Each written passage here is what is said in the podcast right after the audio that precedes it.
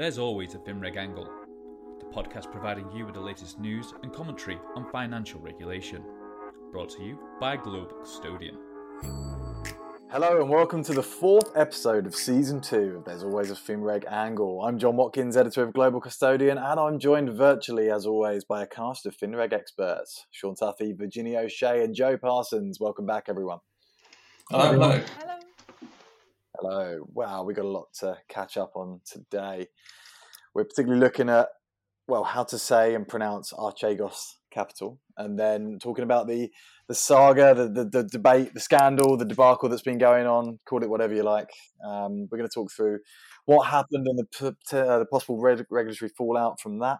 Uh, plus, we're going to look at how regulators are policing individuals when it comes to compliance and governance. Our regimes such as the SMCR working to deter bad behaviour or not?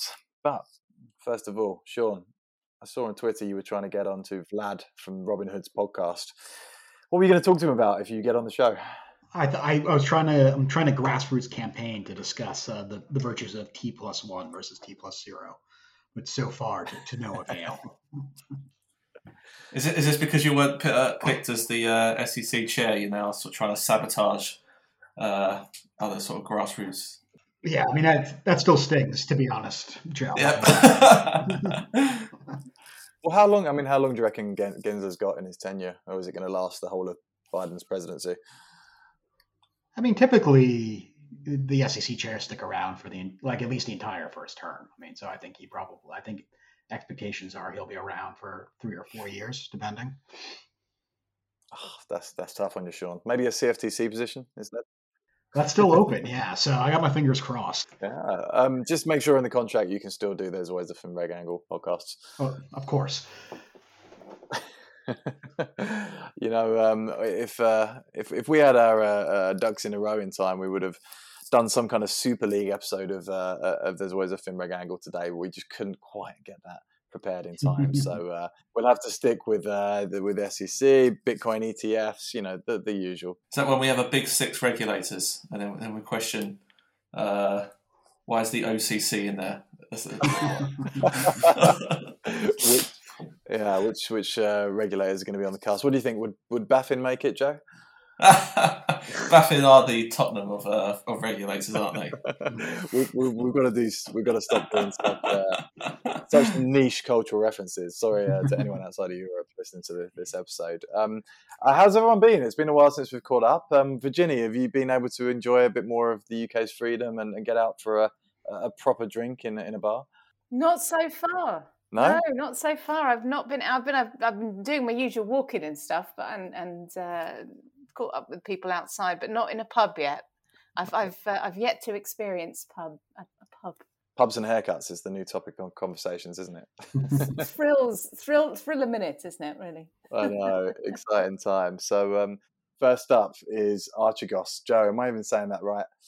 Oh, who knows? Archegos.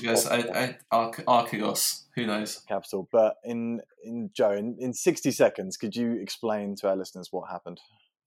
Yeah, of course. So so yeah, this was basically a family office um, in the US that pretty much sort of blew up uh, and, and and took a load of other sort of prime brokers with it. Really, so it had this um, you know twelve billion of uh, or twenty billion, sorry, of of of, of US and, and sort of Chinese tech um, stocks that that they sort of triggered a, a, a fire sale once once their uh, values are going down, and and this sort of, sort of raised a lot of questions about those sort of prime brokers that had provided financing for this firm to to buy all these stocks um, uh, and, to lever- the amount of leverage that were that were given to this sort of fund to you know buy up to buy up such a huge huge portfolio and then uh, when that, that portfolio collapsed, the, the billions that it's lost um, for, for some of the big sort of prime brokers. I mean, I mean, this was probably a fun crisis really to watch. I don't know if there was such a thing, but to, just to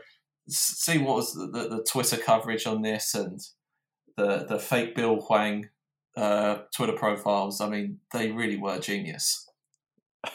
I guess it depends what uh, what angle you're looking at it from. But yeah, I, I, know what you mean, Joe. It was it kept unraveling as well, didn't it? Uh, you know, knew the, the, numbers and who did what prior to, to it all blowing up. Um, but you, have spoken to, to people about uh, you've spoken with Prime specifically in this area um, about this in the past. Um, you know, did, did what led up to this was it quite standard stuff?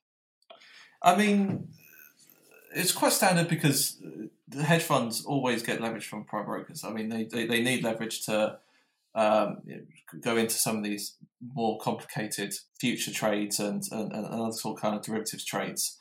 And it's a standard practice, um, and, and it has been you know extremely profitable for you know, for the big banks.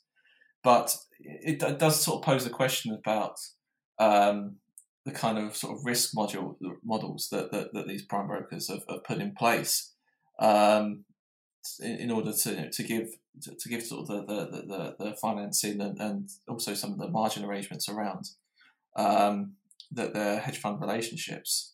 So so I guess it's it's questionable if, if of of how much they price leverage um, and you know do they give this out to um, hedge funds and family offices quite cheaply depending on the kind of risk that these guys uh, are investing in and then you know, if, if, they're giving them, I think with Archegos it was about twenty five to one, something ridiculous. Um, uh, uh, did they price this effectively? And, and, probably evidently not, because you've got Credit Suisse losing was it four point seven billion, and then Nomura about estimated about two billion. Um, you know, overall, it, it does definitely pose new questions about um, what financing a, a, a prime broker is going to make available, and also if the regulators are going to get involved as well, they're going to have to to you know really crack down on maybe some of the financing practices of uh, prime brokers. Do they revisit um, Basel three and maybe some of the capital rules around it as well, and, and what sort of levels of transparency can they can they uh, can they bring in for this? It goes deep. So what you're saying at the end there, Joe, is there's always a FinReg angle. I like it. There's always a FinReg angle. Exactly. um, yeah, I guess we'll open it up for Sean and Virginia. What, what do you think? Where's it's it's worth pointing out. I just want to jump in. It's worth pointing out, though, if UMR had come into force, right, as it was planned to on time, then they would have been caught by it, yes. right? So I mean, in terms of, of regulating hedge funds posing as family offices, because it was it did used to be yeah. a hedge fund, right? And it got rebranded conveniently into a family office. Um, it would have been caught by those rules. Likewise, if the SEC had got its act in, in, in gear when it came into implementing Dodd Frank, there would have been more reporting around the, the specific t- total return swaps, which fall under the SEC purview, importantly, not the CFTC purview. Um, we would have had more transparency around what was going on. So I'm not sure that it's it's what's the word? It's it's not lack of regulations. It's lack of mm. enforce or like lack of them coming into force at the correct points in time. I I would say in my eyes. That I'm sure might not agree, but that's that's the way I kind of looked at it. Yeah, no, I think so. I'm sort of leaving aside the question of prime brokerage. That's a discussion for a different day and for a different person, to be honest. But I think the regulatory angle, looking at it from the the fund side of it, um, I think it, I think Virginia is 100% correct about that. There are sort of rules in train that would have made this harder or easier to catch, and I, but I also think it will raise questions on two points. One, it brings up the idea of embedded leverage in funds, which is something that always gets macroprudential regulators all riled up, um, and something Janet Yellen has sort of already pointed out in her first FSOC meeting that needs to be sort of further investigated. And then I think there will also be questions around the sort of fam- so-called family office exemption, right? So um, when Dodd Frank came in, um, the way to get away from the way to escape some of the more onerous burden of Dodd Frank was to rebrand as a, a, hedge funds into family offices, and that's so that got them about a lot of, of a lot of Dodd Frank reporting. So I think there will be calls um, for that to that that uh, exemption to be tightened up. Um, so it'll be interesting to see how the SEC in particular reacts. Um, but I think it sh- should be pointed out that, like, as dramatic as it was and was a big story, it was also a relatively non-event in the market sense, which I think probably gives everyone, the regulatory community, can sort of take comfort from that this wasn't another uh, long-term capital management or a similar market event. Yeah, I mean the big thing was that, that nothing, nothing that happened was illegal, probably like or, or, probably seen from maybe other crisis, 2008 maybe. So yeah, probably all, all, this would get um, you know captured probably by sort of incoming regulation if it was supposed to be implemented in time. So yeah, I mean, and and, and it does just reinforce maybe some of the other bigger players who who were able to to, to act quicker.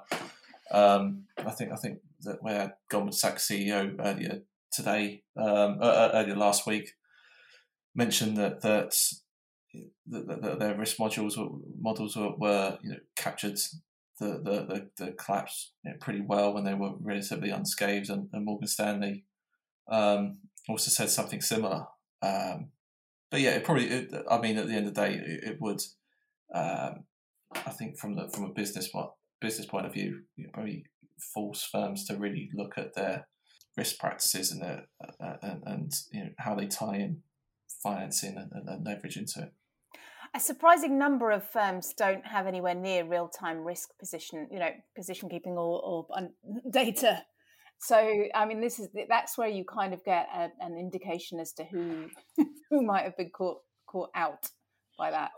Um, and uh, also like how much transparency do the prime brokers get into what their hedge funds are invested in as well so maybe, maybe you know maybe you get um, you know different new measures as well to try and you know give prime brokers a, a, a, a better insight into what kind of instruments that that, that, that hedge funds are using that using. I mean, I guess, do you feel about this and some of the other things that happen that you know things like this are going to happen in the markets, right? Um, you know, not playing with peanuts here, and it's uh, yeah, there's there's not much regulators can do on some occasions, uh, try as they may. It's you know you can't be act you can't react to every single thing that happens. I guess that's a, a kind of bigger picture look at a, regular market regulation. Yeah, and I think the to along that lines, uh, the idea is that the system is set up that when an event like this happens, which is unfortunate, no one wants it to, but there's no contagion. It doesn't end up becoming a bigger market event. So I think in that way, the the sort of post GFC framework sort of held up remarkably well. I, I, guess the last question, Joe, you mentioned some numbers, which was, was very well remembered. Um, you know, maybe Joe for you or, or Virginia, you know, is, is there any reputation, reputational damage on, on these banks as, as prime brokers that they suffer because of this and that might impact the, the, the clients that weren't affected and how they view their prime broker relationships? I don't think so personally. You know, um, I, I think there's enough blame to go around to be pushed to other things, right? It may it may some you know savvier um, clients may ask questions about you know investment in systems and, and monitoring and risk management, but I mean I don't I don't think it's it's been that bad for any of the the prime brokers. I mean aside from the, the monetary costs of it in, in this instance, because it's not like they've been sort of pointed at by the regulator as as sort of examples of, of bad market practices, right? Um, which is where the reputational risk tends to lie more more often. Yeah, of course. So that, that, it's I think we even saw it sort of similar at the beginning of last year with uh, um, you know after the, the, the, the global pandemic. That probably one of the first things that hedge funds did was was was call their prime brokers and see if they still up and running, hmm. um, especially with the margin calls that, that were really happening at the time. Um, and that's and that's you know the, the memories of of 2008 still very much fresh um, in everyone's mind. So I you know, probably no doubt that after this happened, that, that, that, that, a lot of hedge funds you know called up their, their main prime brokers and, and asked, "How exposed are you? Um, what, you know, what what are you doing to to you know, minimise the damage?"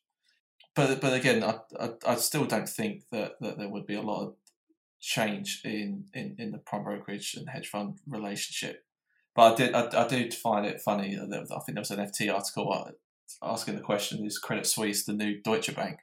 Because yeah, there's you had the Greensill stuff as well, but then also Deutsche Bank just sort of had a hold my beer moment, and and was it they got a, a board member who's now accused of insider trading or something like that. At the KYC side, yeah, that I mean, I suppose that that does expose them to look a little bit daft, but I mean, to be fair, it happens a fair amount. So Yeah.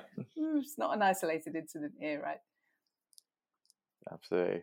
Well, look, that's that's interesting, and um, I guess we'll draw a line under it. Did we did we land on uh, pronunciation in the end? I thought it was Archegos, but I could be wrong. I think it was Ar- Archiegos. I think it's a silent. I think there's a silent J in there. It's like Yargin. It's it's biblical, isn't it? I think it's it's some sort of biblical word. For It is because he's a he's a, a big sort of he's very very religious. I think he made most of his staff sort of take um, you know, do sort of morning sermons and stuff like that and read from the Bible. So that, I think that is uh, that is from it. Well, they were praying at one point, weren't they? Good stuff. Um, okay, look, we- we've got a few other things to get onto. I guess we'll uh, let, let's wrap up some uh, some other news bits. Sean, you, you mentioned that that Esma come out with some uh, some new money market stuff. Could you uh, tell us a little bit about the updates there? Yeah, so obviously this was completely expected and part of sort of the uh, the COVID uh, post mortem that regulators are doing, and it follows what the SEC did about a month earlier. So ESMA's released a consultation looking at potential um, vulnerabilities in the money market fund industry and potential changes. And and honestly, it's it follows it tracks very closely to what the SEC is sort of contemplating as well, which is, I suppose, heartening for sort of global asset managers. And I think the the big honestly the big question that is yet to be answered is should sort of constant NAV money market funds continue to exist? And so every time there's a a sort of a, a market event money the mar- money market industry, this this question keeps coming back. Um, and to date, the industry has done well to sort of prove the the, the benefit of constant NAV funds outweighs the cost. But I think it will be a steeper hill this time. And I think as you look at regulators in Brussels, Paris, and and DC, there might be a, a strong stronger inclination to sort of limit, um, at the very least, if not restrict, uh, constant NAV funds. So that's sort of something the industry will need to sort of deal with in it in the consultation period to see where where we land. And there seems to be sort of you know are interesting changes around around liability and and um, around NAV as well. Could you explain a little bit more about those? Yeah, absolutely. So one of the things this is unique to Europe. So in Europe, the um, during the last round of money market fund reform, they had banned all forms of sponsor support, essentially. Um, so if a fund ran into trouble, the sponsor couldn't couldn't help the fund out um, in any way. Um, and there's now been reconsideration of that approach, wondering if that's you know to the benefit of the wider financial system and to investors um, to sort of prohibit uh, sponsors from sort of providing liquidity to their funds in times of stress. So that's one of the. I mean, that would be a net positive for for the industry, who sort of argued um, if needs be, they should be allowed to sort of support their funds. So it'll be interesting to see to where that um, where that takes us. And I think the the only other thing that's interesting, I mean, to nerds like me, about money market fund reform is that it's it's it's important to note that no European funds require any sort of government action or backstop um, directly, um, but ESMA sort of admits and acknowledges that the actions by the U.S. Federal Reserve to sort of calm the markets in the U.S. for U.S. money market funds had a knock-on impact uh, to help stabilize things for European uh, money market funds. So it's a good acknowledgement of sort of the interconnectivity um, of the system, and hopefully, if nothing else, will lead to um, relatively synced up uh, reform. So does it make it more sort of aligned then with maybe the the US money market framework? Yeah, I mean, we'll have to wait and see where it ends up, to be honest, Joe. But like, I think the proposals from both uh, the U.S. and Europe for potential reforms, and we're still a mile away from sort of real proposals, um, are very much aligned. And in fairness, the last round of money market reform was pretty well um, aligned between Europe and the U.S. too. So I think, in terms of asset management regulation, it's one of the areas where there is a certain a higher degree of sort of harmonization or at the very least cooperation. Thanks, Sean. Um, I guess let me spin the wheel of always a FinReg angle topics and see where it lands. This wheel consists of like ESG, Gary Gensler, um, settlement discipline regime, Bitcoin ETFs. Actually, let's go with settlement discipline regime. That's where it landed. Uh, the wheel was spun as I was speaking. Um, I, I think just after we recorded the last podcast, we had that the next trends, risks, and vulnerabilities report came out from from ESMA, didn't it? And they showed that at the end of 2020, the, the assessment rate failure rates were still, I think this was for equities, they're still yeah, particularly high. Um, yeah, maybe not quite as high as H1, you know, in, in March in, in 2020, but still higher than the year before. Um, Virginia, I know you, love this stuff and big fan of the TRV report. um, you know, I guess uh, we'll, we'll, get another one soon, but at what point do we hit an oh moment when uh, you know these rates are still particularly high as we move towards the the SDR implementation? I am actually, this is a bugbear for me. I'm actually chasing ESMA about those numbers at the moment. Oh, okay. Um, I got the I, I, got the numbers for the last one, the last TRV report, but I haven't yet got an understanding of where these ones have come from. So um, I want to understand uh, sort of what the inputs have been because that's again not clear to me because the way that you measure settlement fail, there could be a lot of different variables there that I want, and I want to. They they attribute it to national competent authorities, but um, I'm assuming a lot of it's come from CSDs and things like that. So yeah. Um, so does it but, take into account CCPs as well? Right. I mean, there's a lot of um, we don't you don't know essentially. So that's where I'm I'm wanting to to find out. And they had they've been dodging me, so um, I am hounding ESMA at the moment. Hopefully, I will find that out before the next episode. But um, part of of what I'm interested in finding out is is I mean I'm trying to correlate it with market practices, and, and depending on how they're measuring it, it could it could mean different things, right? Um, and in you know, rule of thumb in terms of settlement fails is that you've got sort of roughly 20 to 30% sort of related to data, poor data quality, and the rest is usually people being short on something, either cash or securities. Um, so I, I'm expecting it could be something to do with securities lending issues, securities financing problems um, that are ongoing. It could be to do with a higher volume of trade that's been, you know, the, the trade volumes have not gone down. They, they spiked, but they didn't go down. So it could be to do with the manual processes for a higher number, a higher volume of trades that you're dealing with manual processes in trade support in the middle office. Um, and it could be problems with regards to volume. You, are having problems in the back office in terms of, of uh, support for that volume because you've got a legacy system that just isn't coping very well. So um, it could be any number of things at the moment. I'm just trying to figure out what the most common problem is going to be. Um, so I'm digging into that at, uh, as part of my research at the moment. I, I, guess for the many, many, many organisations that that are anti-buy-in rules, um, this is another thing for them to, to arm themselves with. Uh, Sean, I, I, don't know if you, well, I imagine you did see the, the results of the consultation for for SDR. Um, was it just a lot of people, you know, talking about scaling back the, the buy-in regime, or people calling for for further delays in this? Yeah, I mean, the, it was essentially the same responses that have been shouted out into the void for the last two years. Um, so it remains to be seen where that lands. But I think those who are predisposed to want this scaled back or eliminated are still predisposed to that. And those who think it will be a bulwark for market integrity would like it to come in. So I think we'll probably land somewhere in the middle. Um, but I, I, I totally agree that depending how the point about how these numbers are actually calculated, but as fail rate if fail rates continue to be high, it does give the people pushing for changes to significant changes to the regime um, ammunition, if you will.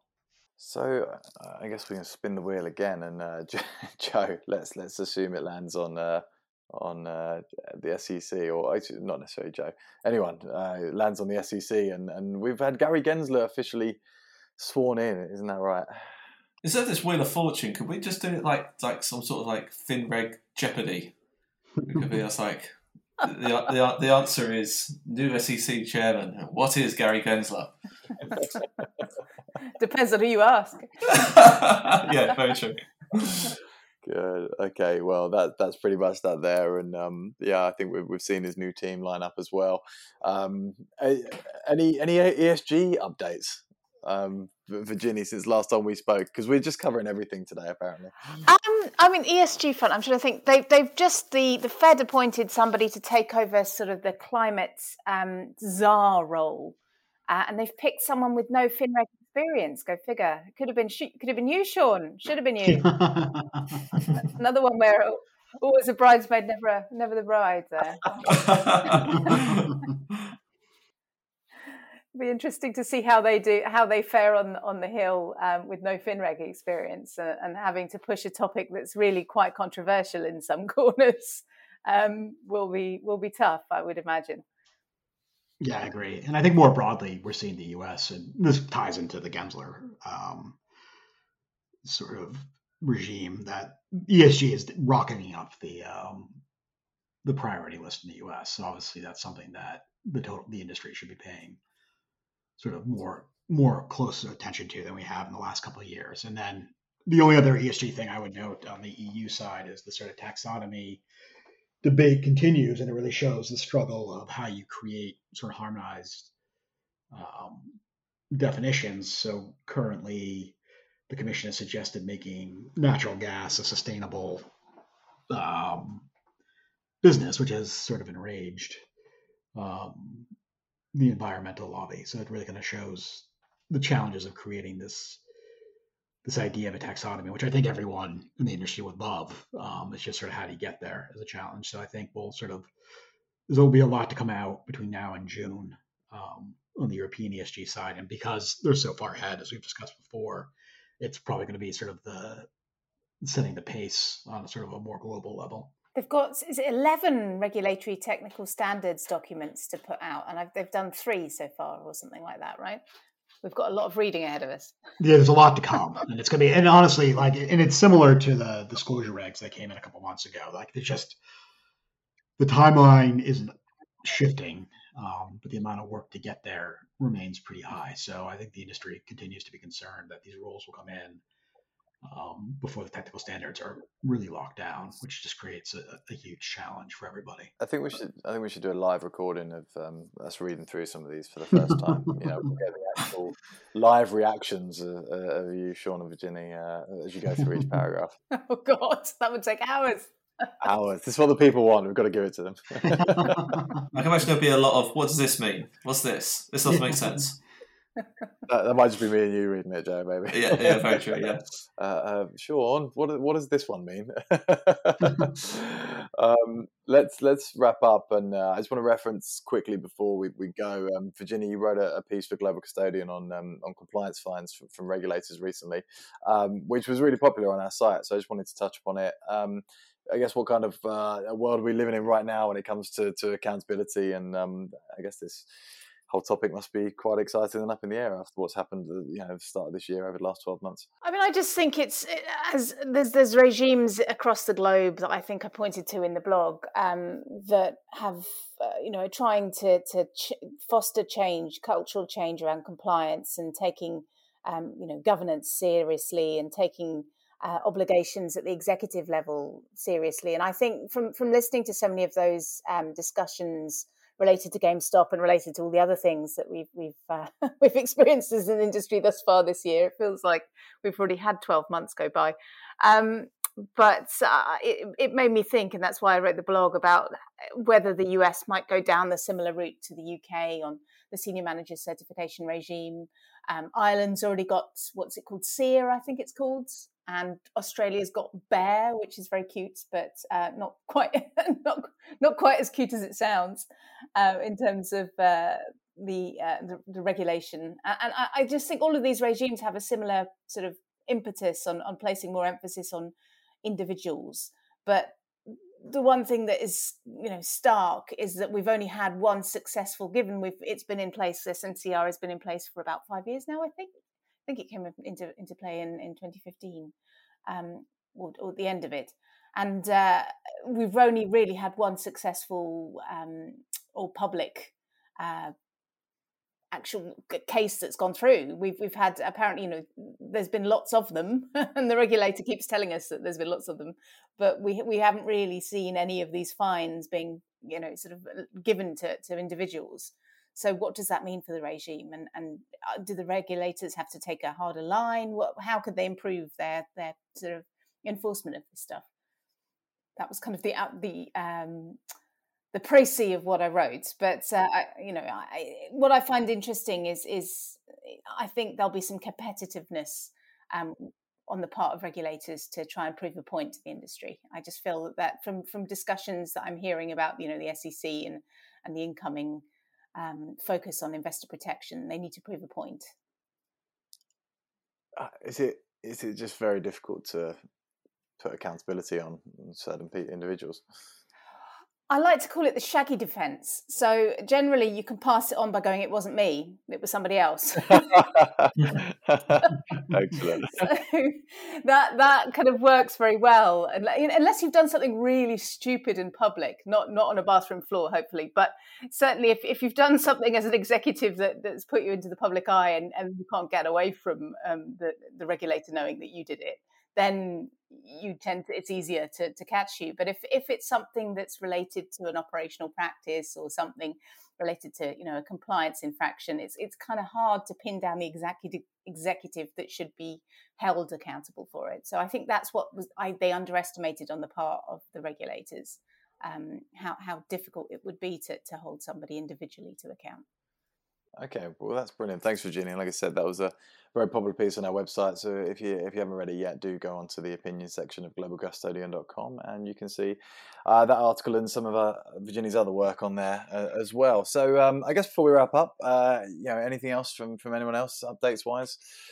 Yeah, of course. I'll, I'll, I'll, do a little plug for GC. We've got a, a couple of webinars lined up um, for the next couple of next coming weeks. I think. Um, this Thursday. We've got one. We've got one with IHS Markit. Um, it's called From Legacy to Digital in Security Services. So I think it's looking at a lot of the um, maybe legacy tech processes in in corporate actions, tax, other sort of back office um, functions, and, and how they can adapt to you know probably the most the more cutting edge and relevant technology.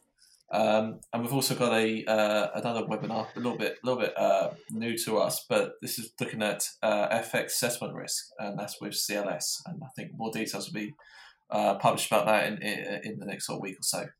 Cool, good stuff, Joe. Um, and before we kind of go to, to Sean, um, I would say, Sean, I, I, spoke to one of your colleagues, uh, Ryan Marsh from the, the DLT and Digital Innovation team the other day about uh, what Citi are doing on the digital asset side, and it was one of the best chats I've had um, on, on, the topic. We, we, talked everything. We talked NFTs as well, which I was, was really happy about. I never thought that would come up in uh, in conversation, but yeah, that's uh, that's on our homepage at the moment, titled "A World of Opportunity: Evolving the Digital Asset Ecosystem," and it's it's a cracking read, if I may say so myself. I mean, you know, you know, we'll make it when we sell our very first FinReg episode as an NFT. I, do you know what? I don't even have the understanding of how that would happen. it could happen. I, I tell you what we could use the uh, the failed video recording we did at the start of today's episode, and just clip it for three seconds and just have that on repeat. That that seems like a, a winner. um, Sean, uh, where can we find your work? Uh, as always, you can check it out at uh, securities services insights at uh, citivelocity.com backslash insights. And to your point, uh, John, we do we have a piece published recently on um, featuring uh, Mr. Marsh on DLT and some other digital custody um, and how we, we might be nearing sort of a turning the corner on some some interesting developments there. Uh, so I highly recommend people check it out. Good stuff. I hope Ryan's listening. Plenty of plugs for him today. um, uh, Virginia, when you're not hassling ESMA for transparency and settlement rate failures, what are you up to? Uh, well, as I mentioned, I'm doing a piece of research on securities processing and derivatives processing market practices. So um, if you're interested in that, please drop me a line, um, which is just my name, Virginie, at fintechfirebrand.com. And you can check out my work on www.fintechfirebrand.com as well. Brilliant. Well, uh, Joe, Virginia, Sean, thanks very much for your time today. Uh, and as always, uh, to the audience, thank you for listening. Do get in touch with uh, any feedback, and uh, we hope to um, see you next time. Thanks again. You were listening to There's Always a FinReg Angle podcast from Global Custodian. Stream on Google and Apple Podcasts, Spotify, or catch up wherever you get your podcasts from.